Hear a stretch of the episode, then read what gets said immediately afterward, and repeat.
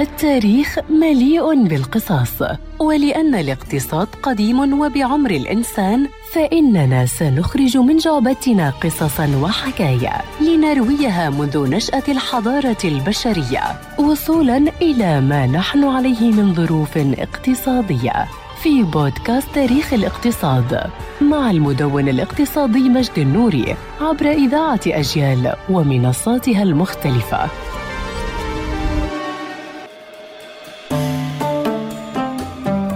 هو معدن من الأرض ويقال أنه نزل إليها من السماء ولكن حديثنا سيتمحور حول تاريخ صب الحديد والذي يعد تاريخا مثيرا للاهتمام إذ أنه وحتى أفضل المؤرخين لا يعرف بداية لصب الحديد ولكن بعض المؤرخين يعتقدون أن صب الحديد بدأ في الصين قبل ستة آلاف عام قبل الميلاد ولكن علماء الآثار قالوا أنه تم اكتشاف أحد الآثار التي صبت من الحديد في بلاد بين النهرين قبل ثلاثة آلاف ومئتي عام قبل الميلاد فيما قيل أنه كان في مصر قبل هذا التاريخ بألفي عام. الحثيون طوروا عملية صهر الحديد لاستخدامه بشكل أسهل ولتتوسع استخداماته وظل لديهم سرا حتى عام ألف قبل الميلاد. وذلك حينما اكتشف علماء المعادن في الصين تفوق الحديد وقابليته للتشكيل. الصين هنا تبدو الأقرب للريادة في الحديد نظرا لحجم تماثيلها التي سبكت